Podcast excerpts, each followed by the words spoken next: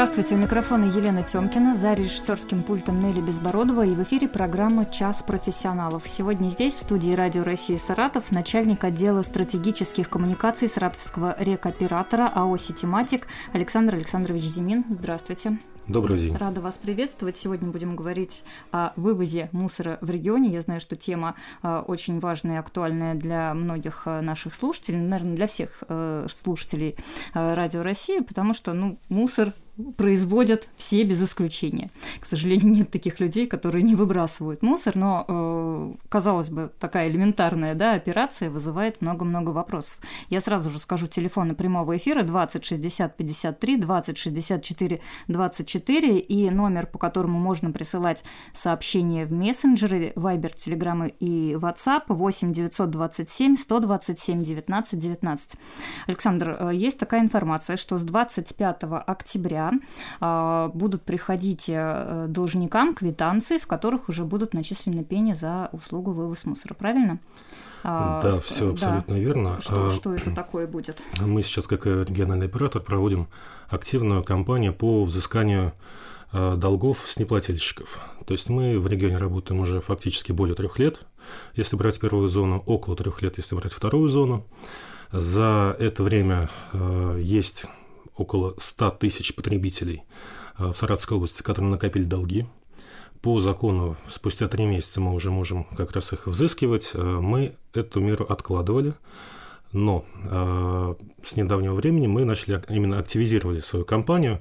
То есть в прошлом месяце должники получили платежки с надписью «должник», такие красные специальные сигнальные платежки. Это был повод обратить внимание. До этого крупные должники получали также платежки, предупреждения, плюс досудебное уведомление о том, что у них накопился такой-то долг и что его необходимо оплатить. А, по ряду жителей э, эти уведомления сработали, они стали оплачивать, но есть те, кто оплачивать не стал. В любом случае, у нас э, есть возможность начислять пени, мы эту меру тоже откладывали до определенного времени, плюс, э, как вы помните, год назад еще был введен мораторий правительством на начисление пени. Мы это все в начислениях также учитываем. Но сейчас, э, то есть уже со следующей недели, жители начнут получать платежки, те должники, в которых будут они начислены. Суммы бывают разные по долгу, это у кого-то может быть там буквально тысяча рублей, то есть платежи-то в сравнении с другими ресурсоснабжающими компаниями небольшие. У кого-то, кто проживает в частном секторе, проживает очень большими семьями, там, либо по каким-то еще другим причинам проживает много, или зарегистрировано много людей, у них, разумеется, будет э, итоговый платеж, долг значительно выше. Но многие забывают, что как раз те самые долги, которые они копят, в дальнейшем отражаются в пене, они существенно увеличат платеж. Те, кто отказывается в дальнейшем оплачивать даже с пени, их ждут уже как раз дополнительно судебные сборы, потому что мы все эти данные передаем на судебные приказы.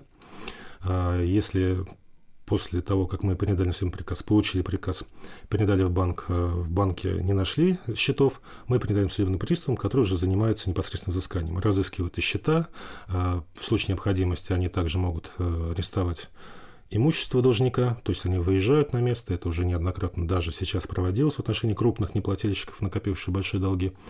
Эта система работает, действительно, люди начинают понимать, что все-таки надо оплачивать коммунальные услуги, потому что чаще всего мы сталкиваемся с той категорией, кто отказывается платить по соображениям того, что я не плачу вообще ни за что.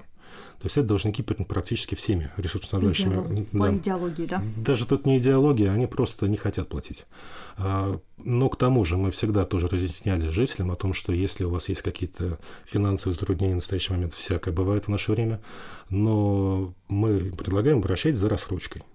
Я не знаю ни одного случая, чтобы кому-то с этой рассрочки отказали. Поэтому все, кто за ней обращался, всем ее предоставили, они своевременно спокойно оплачивали долги, и никаких проблем не возникало. А сколько по времени должен человек не платить, чтобы пение уже начислили? А, ну, как я уже называл, это порядка трех месяцев по нашему законодательству, да. То есть спустя три месяца уже возможно начисление пения. А, мы в целом ждали значительно дольше, и вследствие этого и пение будет тоже тем, кто не платил три года ни разу, и есть такие тоже а, потребители, и у них пение будет значительно э, добавлять угу. к стоимости, к примеру, буквально недавно делали анализ, там сумма долга была в районе там, 6 тысяч, чуть менее 6 тысяч рублей. И вместе с пени э, сумма долга уже превышала 7 200. То есть вот так вот э, буквально за один месяц, если он не заплатил до сегодняшнего дня, он на следующей неделе уже получит плюс буквально там 20% к своей сумме долга. Mm, Понятно, что есть э, категории, в которых долги будут меньше, и пени, соответственно, меньше за меньший uh-huh. период. А, но это повод как раз обратить внимание, то, что оплачивать все-таки нужно, и оплачивать нужно вовремя. А в случае необходимости действительно обращаться за рассрочкой. Если частный дом, то обязательно, если кто-то выезжает, выселяется и так далее, а, своевременно предоставлять документы, э, соответственно, что вот количество проживающих уменьшилось, и поэтому просим сделать перерасчет. Все эти перерасчеты выполняются, соответственно, и сумма долга, если был долг, либо сумма ежемесячного платежа тоже, соответственно, уменьшается. Ну вот э, пришло нам сообщение, вопрос такой, емкость для сбора мусора в шаговой доступности у нас появилась в феврале 2021 года, а квитанции с августа 2018.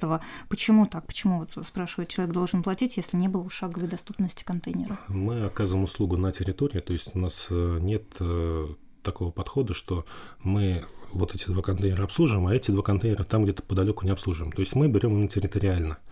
А по поводу организации площадок, это тоже вот очень давний вопрос, с которым мы тоже неоднократно обращались в администрацию, общались с населением, где, как, и в ряде районов Саратова, Саратовской области это принесло свои плоды, когда вместе с жителями выбирали места, где организовать площадки, чтобы было удобно. Это самая сложная история, это в частном секторе, где узкие достаточно проезды, и никто не хочет, чтобы контейнеры стояли возле их дома, но находили решения, подбирали, и чтобы могли в свое время там и подъезд был круглогодичный, чтобы могли жители спокойно выносить. Но ключевой момент то, что организация площадок это а, есть два основных а, две организации, то есть администрация организует площадки, и она же ведет реестр, и управляющие компании, организации, там ТСЖ, ЖСК, управляющая компания, неважно. Управляющая организация вправе самостоятельно организовать площадку, но обязательно подать сведения о ней в реестр. Но площадка должна тоже соответствовать всем требованиям, которые указаны в постановлении правительства и в Спасанпину. И муниципалитеты ровно так же могут организовывать площадки, в том числе как раз э, в частном секторе. В первую очередь есть у нас, конечно, категория домов, где в дворовых территориях невозможно организовать площадки, поэтому они чаще всего стоят у дорог, мы это все наблюдаем. Да, сейчас администрация активно ведет э, как раз работу над тем, чтобы уносить э, все контейнеры во дворы, и мы поддерживаем эту историю, потому что это правильно. Не должны люди есть там также по дорогам, причем ну, по, да, по центральным улицам такое, города, да. да, и смотреть на контейнер, который стоит. Плюс э, мы все прекрасно знаем, что вообще на площадке должно быть четкое деление. Вот площадка с контейнерами для ТКО, твердокоммунальных отходов, есть еще крупногабаритные отходы. А, вдоль дорог отсеков под крупногабаритные отходы нет но люди все равно туда несут. И мы потом смотрим на вот такие завалы у площадок. Кресла, диваны. Кресла, диваны, да. То есть э, есть еще площадки, там, например, если брать улицу Чернышевского, неподалеку от остановок, там это вообще смотрится гармонично. Остановка, кресло и контейнер. Это все очень э, скажем так, специфично выглядит, и с этим тоже надо бороться. В первую очередь тем, чтобы именно организовывать непосредственно еще отсеки для крупногабаритных отходов, потому что они входят в норматив, мы их вывозим, но периодичность другая. А, как раз, если сказать о периодичности, то по действующему Шампину, который у нас вступил как раз в начале этого года в силу, немного измененный, а, это ежедневный вывоз идет при температуре от 5 градусов, плюс 5 градусов и выше, и не реже одного раза в три дня при температуре плюс 5 и ниже. Mm, там, то есть зимой 4... можно реже Да, вывозить, но при этом получается. мы стараемся вывозить ежедневно круглый год, потому что вопрос э, невозможности по Санпин, вопрос как раз в том, чтобы вывозить тот объем, который образуется. Образуется он круглый год постоянно. Александр, у нас есть звонки, я предлагаю ответить и продолжить разговор. Да, говорите. Здравствуйте. Здравствуйте. Я хотела бы задать вопрос вашему гостю. Так, да. Вы когда-нибудь проходили от стрелки до кладбища старого. Так, что там, Вы, расскажите. Там идет лесополоса, она вся завалена мусором. А от чего? Вы угу. знаете почему? Наверное, тоже. Потому что контейнер, который стоял около фирмы Копир, там с Мурманского проезда и с выселочных все тащили туда мусор. Они убрали. Мусорка сейчас или контейнер этот находится на улице совсем на другой. Нек, некуда людям девать мусор. И все завалено поэтому везде. И вдоль. Даже по трассе, когда идет, идешь на стрелку, посмотрите. Хорошо. А деньги вы хорошо любите брать. Спасибо за звонок. Э, ну, вот подобная ситуация на улице Чернышевского, там, где четвертая горбольница, тоже стояли контейнеры, потом контейнеры убрали, но люди по традиции приносят мусор туда, организовалась стихийная свалка. Вот можете как-то прокомментировать Да, эту эта историю? ситуация по городу была в различных районах, очень много было моментов в заводском районе, и угу. об этом часто люди как раз и в СМИ сообщали, и нам сообщали. А, ситуация как раз в том, что есть так называемая территориальная схема. По этой схеме как раз есть и действующий реестр в каждом районе, в каждом городе, в каждом населенном пункте, места установки тех самых контейнеров. Мы э, эти реестры не формируем. То есть фактически нам администрация, как ведущий реестр, сообщает, что здесь площадки больше нет, зато есть площадка там. Это никак не влияет на стоимость для населения. То есть если была одна площадка, а стало 10, потому что решили там больше их поставить, цена никак не изменится. А, но как раз мы сталкиваемся всегда и с Анпином, то, что сейчас активно ведется работа по установке площадок и их местоположения именно в соответствии с этими нормами. Сейчас администрация ведет активную работу, поэтому да, где-то площадки исчезают, где-то появляются новые.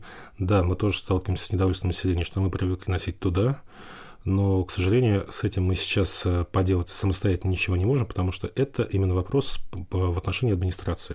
То есть администрация площадки может... определяет администрация Да, место, местоположение, да, и согласовывает, даже если управляющая компания выходит, организовала площадку, администрация может согласовать, может даже не согласовать, если не соответствует нормам. То есть есть комиссия, которая выезжает на место, определяет, да, соответствует, нет, не соответствует. Если соответствует, то она вносится в реестр, передается информация нам, что теперь, а, пожалуйста, возите еще и оттуда мы вносим в реестр, в расписание как раз мусоровозов, и все, и начинаем возить с этой площадки сдат, когда нам указали. То есть я правильно понимаю, даже если э, место подходящее, ну, вроде бы, да, люди привыкли туда относить мусор, но не соответствует правилам, не соответствует нормам, то все, там не установят контейнер. Да, у нас э, в том же измененном Сампине там есть э, меры, которые направлены на как раз ужесточение, а есть как раз наоборот, которые позволяют приблизить площадки. То есть, э, если раньше было строго там не менее 20 метров до контейнерной площадки от здания, то сейчас это расстояние могут изменить там до 15 метров. Плюс есть еще категория, когда согласование требуется Роспотребнадзора, когда оно может дать согласование на изменение расстояния в связи с плотной застройкой там, или еще какими-либо другими причинами. Но есть категория площадок, которые были э, построены, к примеру, до расширения дорог, либо до проведения каких-либо там путей, э, тех же самых э, коммунальных служб, те же трубы и так далее, мы сталкивались неоднократно, особенно в центре города, когда у нас площадки э, были заблокированы потому что начинались раскопки, замена труб и так далее. И жители не знали, куда им носить. Образовывались свалки. Мы всеми возможными силами там выкатывали на мусоровозящей компании эти контейнеры оттуда, перемещали по согласованию с администрацией, но оставались те граждане, которые все-таки несли там, где контейнеры раньше стояли, и образовали там новые свалки, которые вытаскивать практически ну, нереально, потому что все перекопано. Поэтому там в буквальном смысле на руках все это выносили, то, что люди там образовывали буквально за пару дней. Но тут вопрос еще оповещения. Мы всегда тоже на этом настаиваем, о том, что если площадка переносится, либо ликвидируется полностью, жители должны четко знать, то есть должны появляться объявления. Если управляющая компания ликвидирует, она должна оповещать. Если администрация ликвидирует, то администрация должна оповещать. Мы видим, да, то, что оповещение есть, просто не все жители порой внемлют э, и не всегда обращают вообще внимание на какие-либо таблички о том, что площадка переносится. Но да, такая проблема сохраняется. Мы надеемся, что она в ближайшее время урегулируется, потому что все схема утрясается, она утрясается все три года. Но как раз э, мы смотрим, что площадок становится больше. То есть как раз доступность повышается этих площадок. И надеемся, что если жители будут точно даже обращаться в администрацию, она им подскажет, поможет, организует также дополнительные площадки. У нас еще звонок есть. Послушаем. Алло. Да, говорите, здравствуйте. Здравствуйте. У меня будет два вопроса. Mm-hmm. Первый вопрос. Вот с нас вы спрашиваете оплату действительно. Платим мы, оплату производим, а квитанции нам не шлют. Вы хоть раз своих спросили сотрудников, где квитанции вы отправляете? Мы вот лично живем в частном секторе, и у всей улицы нет квитанции. А Это назовите первый адрес, вопрос. адрес, пожалуйста. Э, Калининск. Ага, Калининская. А Калининская улица, пожалуйста, назовите, если у вас там на улице проблемы. Чиркина. Чиркина. Вот у меня за весь год почти, конец года, четыре квитанции. Четыре квитанции. Вот старую беру 18 год, исправляю сумму и плачу. Или там 19 20 Это раз. И вторая. Вот такой большой район у нас. Почему у нас нет офиса? Звоним в Саратов, так нам отвечают. Понимаем мы все. Вы 15 ждите. Угу. Это мы ждем ответа до обеда. И представляете, мы пенсионеры, люди преклонного уже возраста, ждем до обеда, а потом раз, нас прерывают. Угу. А поня... заняты, сотрудники заняты. Но это нельзя, неужели нельзя сделать офис? А уточните, пожалуйста, по какому номеру вы звоните? В смысле, мой номер? А нет, нет, не свой номер, а по какому номеру вы звоните, и вам а, в итоге сбрасывается 15 в очереди, чтобы мы могли конкретно Да я сейчас э, не смогу. Я его, во-первых, стерла с сотового, а она мне ответил оператор, как вроде типа в магазине этот находится оператор, и не звоните мне, это личный номер. До этого я волонтера просила оформить мне мусор, перерасчет сделать, потому что я оформила э, родителей Хорошо, полдома. спасибо. У нас много звонков, и мы хотим дать возможность сегодня всем задать вопросы, поэтому попрошу коротко задавать вопросы. Да, вот конкретно по этой ситуации по Калининской, по данной улице мы уточним. И большая благодарность как раз э, за сигнал. Да, да. за сигнал и за то, что, несмотря даже на то, что не получает платежки, угу. все равно оплачивает. Это очень правильный, хороший подход.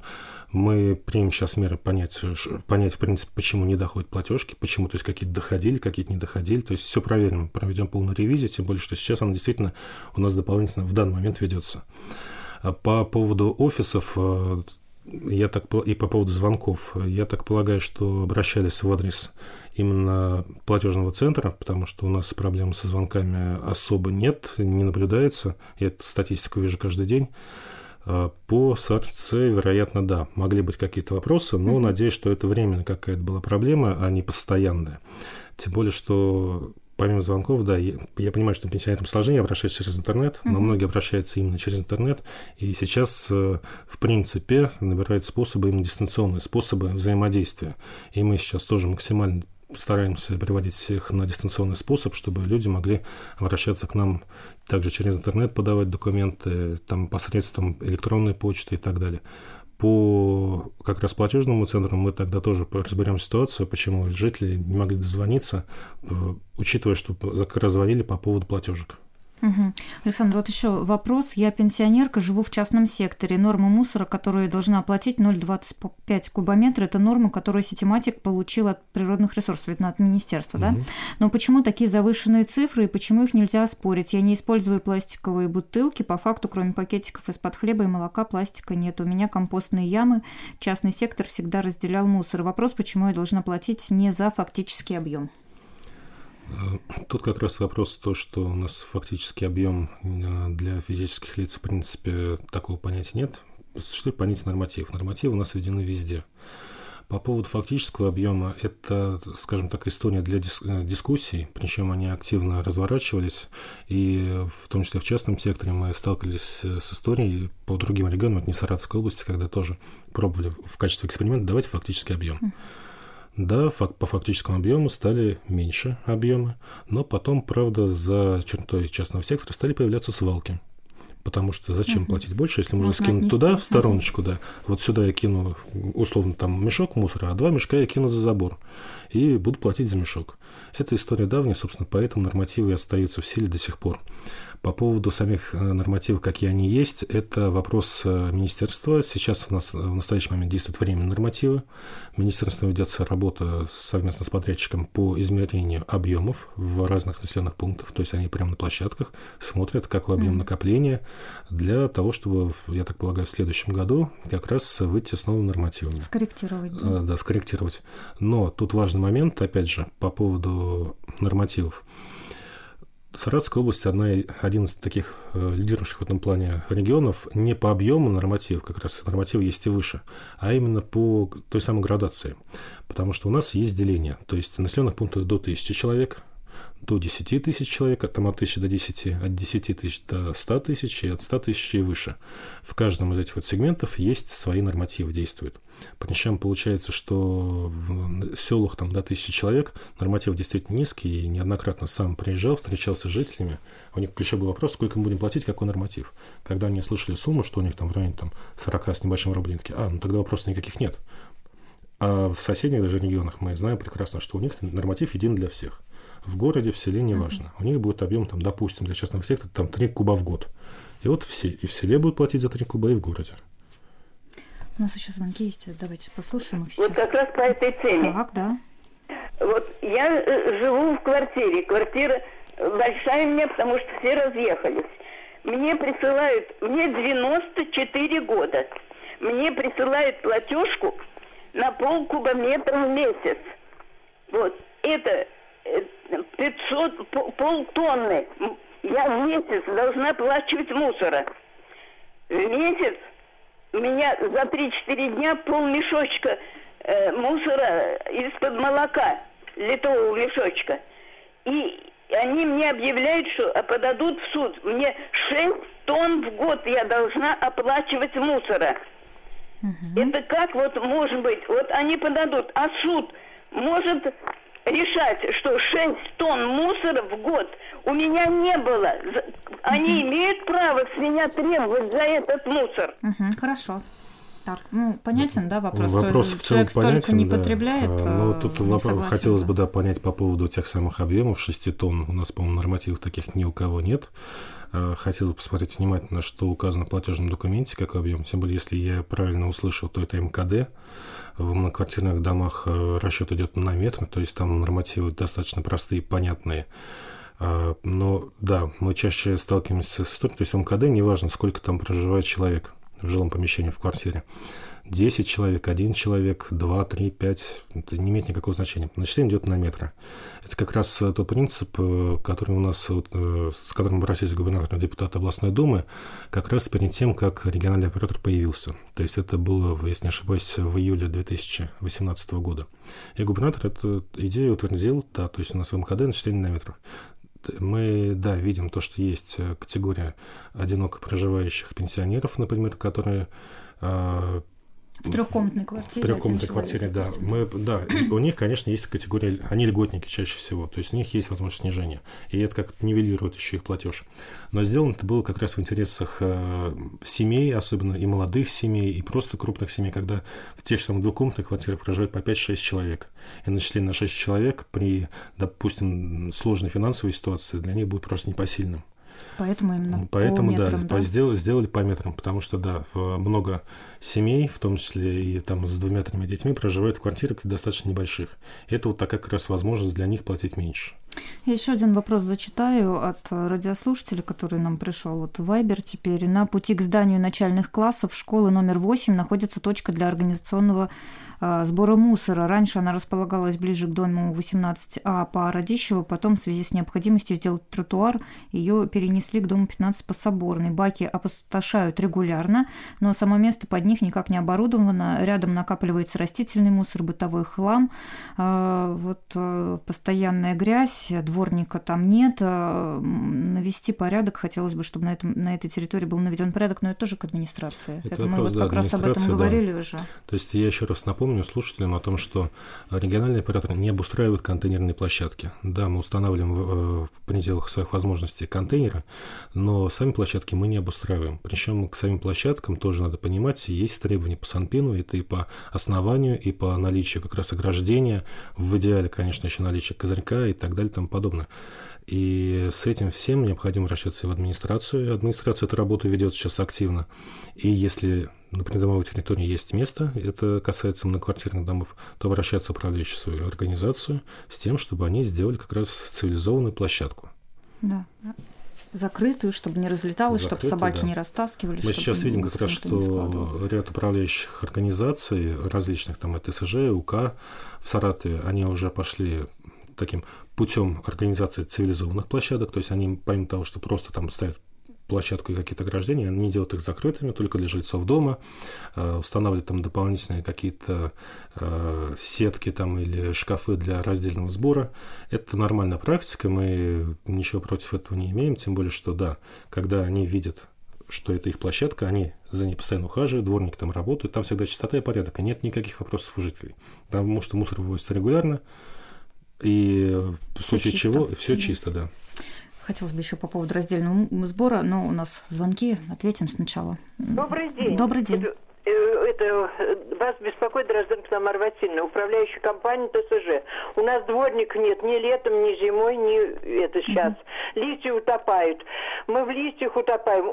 Причина в том, что дворники ушли не платят им копейки. И плюс еще э, самое, не вовремя не платят. Как вот нам? Мы утопаем mm. здесь в листьях, Лебедюк Мача 69. Да, ну вот э, такой крик души, но у нас, к сожалению, вот, да, это э, мы, представитель мы все... систематика не, не может ответить. Да, мы не занимаемся вопрос. непосредственно благоустройством, это вопрос к управляющей компании, и в вашем случае, если нет дворников, то есть фактически не осуществляет содержание придомовой территории, вы вправе обратиться в прокуратуру, в ГЖИ как раз с тем вопросом, что у вас фактически управляющая организация не исполняет свои обязательства. Потому что люди платят, да, люди, за люди уборку, платят, да, за все это входит все это в обязательно, да, в содержание жилья, поэтому да, обязаны как раз непосредственно это осуществлять. Не осуществляет, пусть управляющая организация отвечает за это. Так, еще звонок у нас. Э, говорите, пожалуйста, да. Скажите, пожалуйста, я одна, имею две квартиры в двух разных многоквартирных домах. В одной квартире я проживаю и оплачиваю вывоз мусора. В другой квартире никто не проживает, и я не проживаю, и там нет даже коммуникаций. И там я тоже оплачиваю вывоз мусора. Вот за ту пустую квартиру я правомерно оплачиваю, или же я могу там не оплачивать? Угу. В таких случаях можно какое-то заявление написать или... Заявление да? написать можно, но чаще всего именно касаемо квартир это та самая история, которой невозможно отследить образование мусора. И мы очень часто сталкиваемся с тем, что, видите, здесь же никто не проживает, здесь никого нет.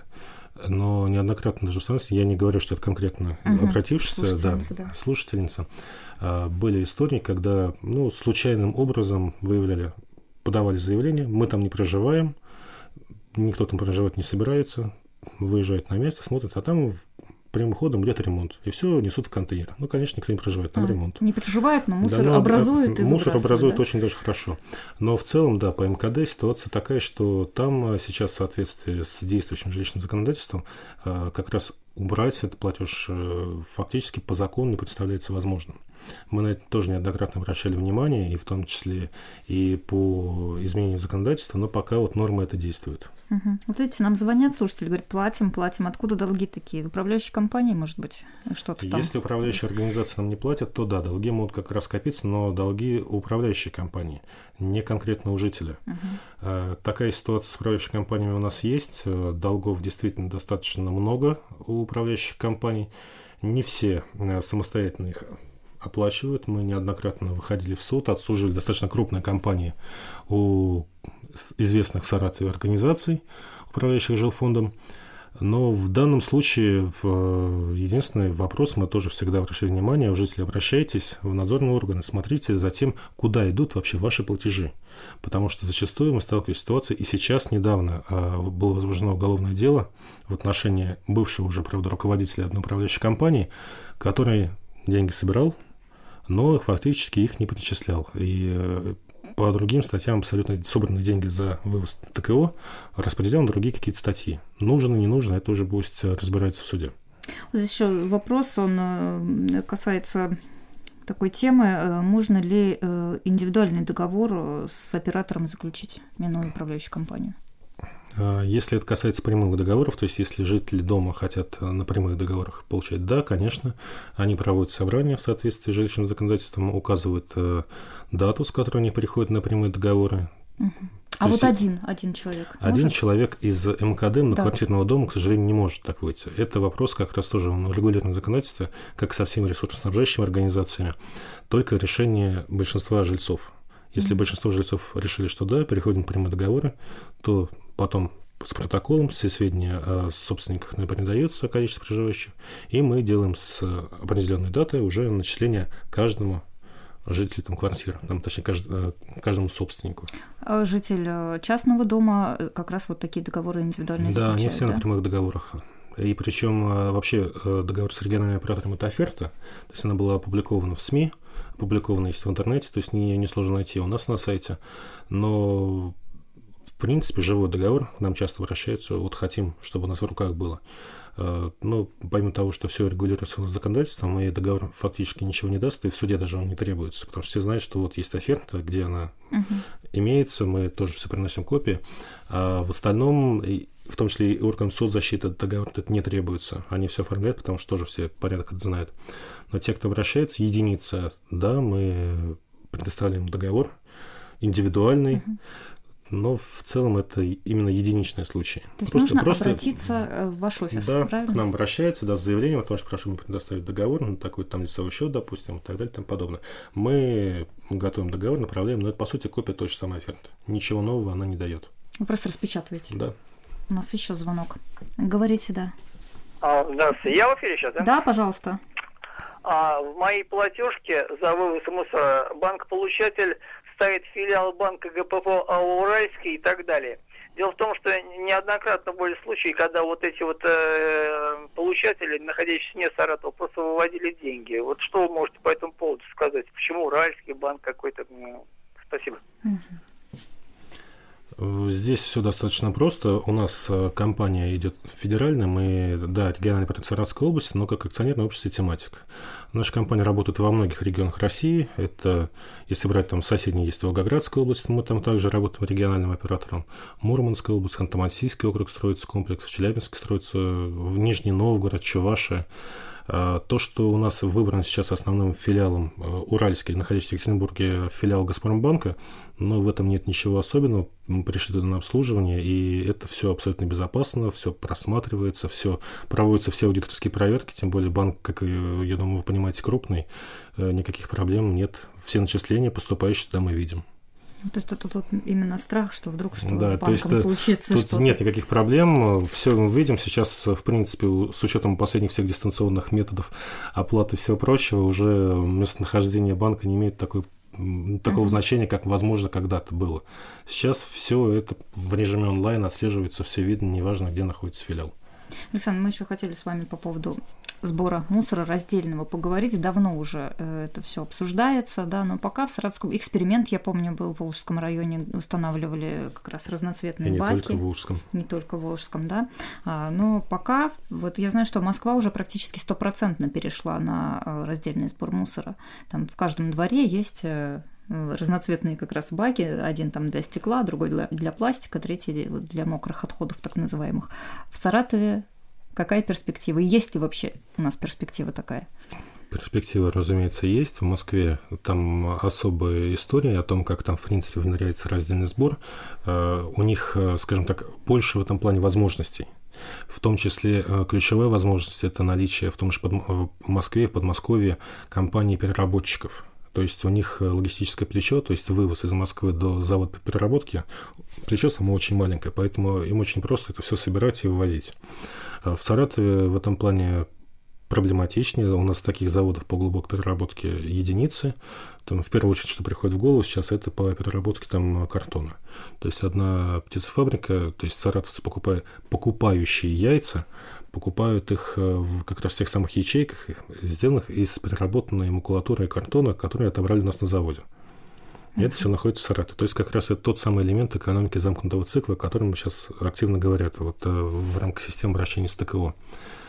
А, у нас работа ведется. Сейчас э, есть в Саратове, в Волжском районе, э, Шурова гора в Энгельсе конкретно было деление, там идет дуальный сбор плюс, то есть на две корзины это перерабатываемые и неперерабатываемые отходы, плюс сетка для ПЭТ.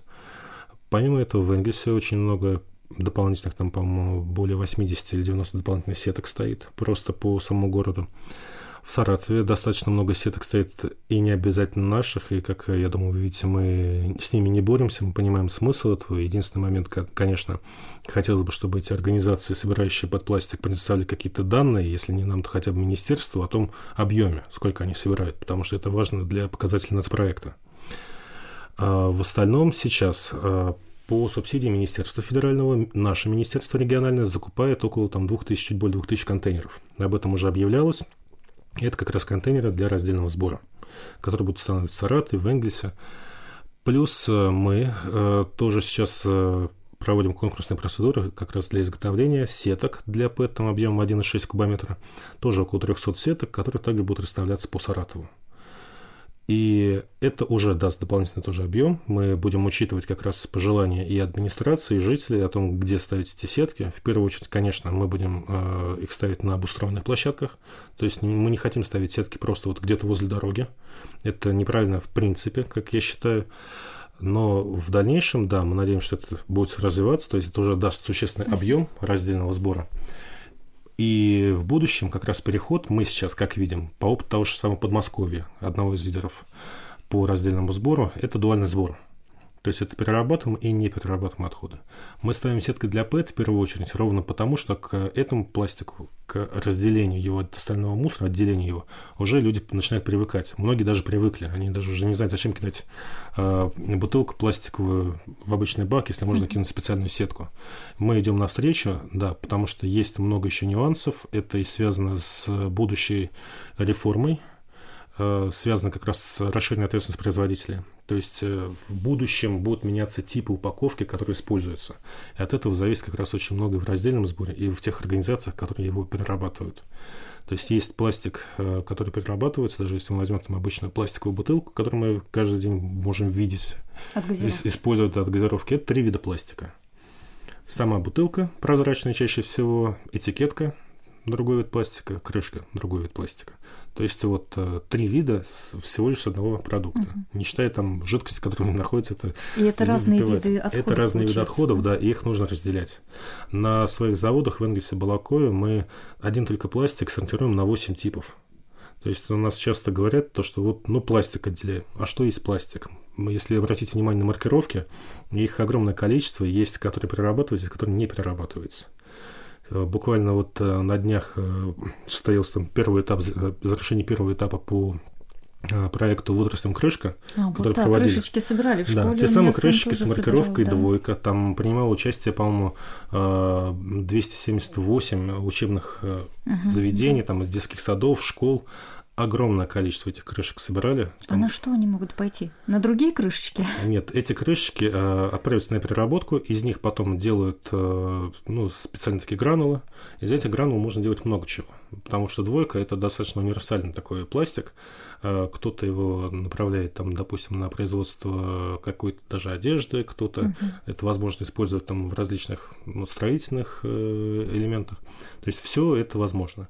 Сейчас собрали, э, по-моему, если не ошибаюсь, 75 тысяч мальку в Волгу выпустили. Uh-huh. Это вот первый шаг. Сейчас будет продолжаться сбор. Я надеюсь, что школы все-таки будут работать, школьники mm, смогут туда принести. Да. да. И весной следующий, то есть это будет проводиться два раза в год с новым как раз набором этих крышечек новая партия, и также будут все новые мальки выпускаться. То есть мусор собираем, а уже э, мальков, да. уже живое, да, уже в природу мы вкладываем. Да, мы достаточно много стараемся в, в рамках просветительской деятельности работы вести, то есть помимо этого также со школой мы работаем, это по сбору батареек, хотя это не наш профильный отход, в принципе, угу. это опасный Мне отход. Мне кажется, это очень сложная процедура реализации этих батареек, утилизации. Утилизация, точнее, да, да. В, в России фактически сейчас действует, если не ошибаюсь, только два завода. Э, мы сейчас э, с крупной компанией-производителем батарей как раз над этим проектом уже несколько лет работаем и собираем. Это все отправляется в Челябинск.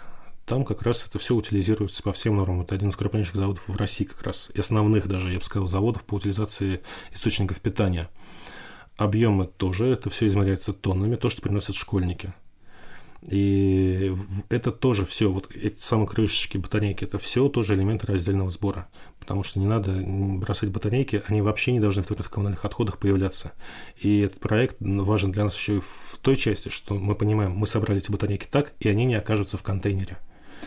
Что-то мне подсказывает, что когда вы поставите раздельные контейнеры, вам скажут, почему я должен э, заводить пять мешков для разного мусора, где мне их хранить дома, э, вполне может быть. Это да, мнение. это уже часто история, которая появляется, но тут Потому я и говорил, э, перспективным наиболее как раз э, сложившейся ситуации, и пока с нашей ментальностью это дуальный сбор, то есть на две корзины. Хотя бы, хотя, хотя бы на бы, две да. корзины.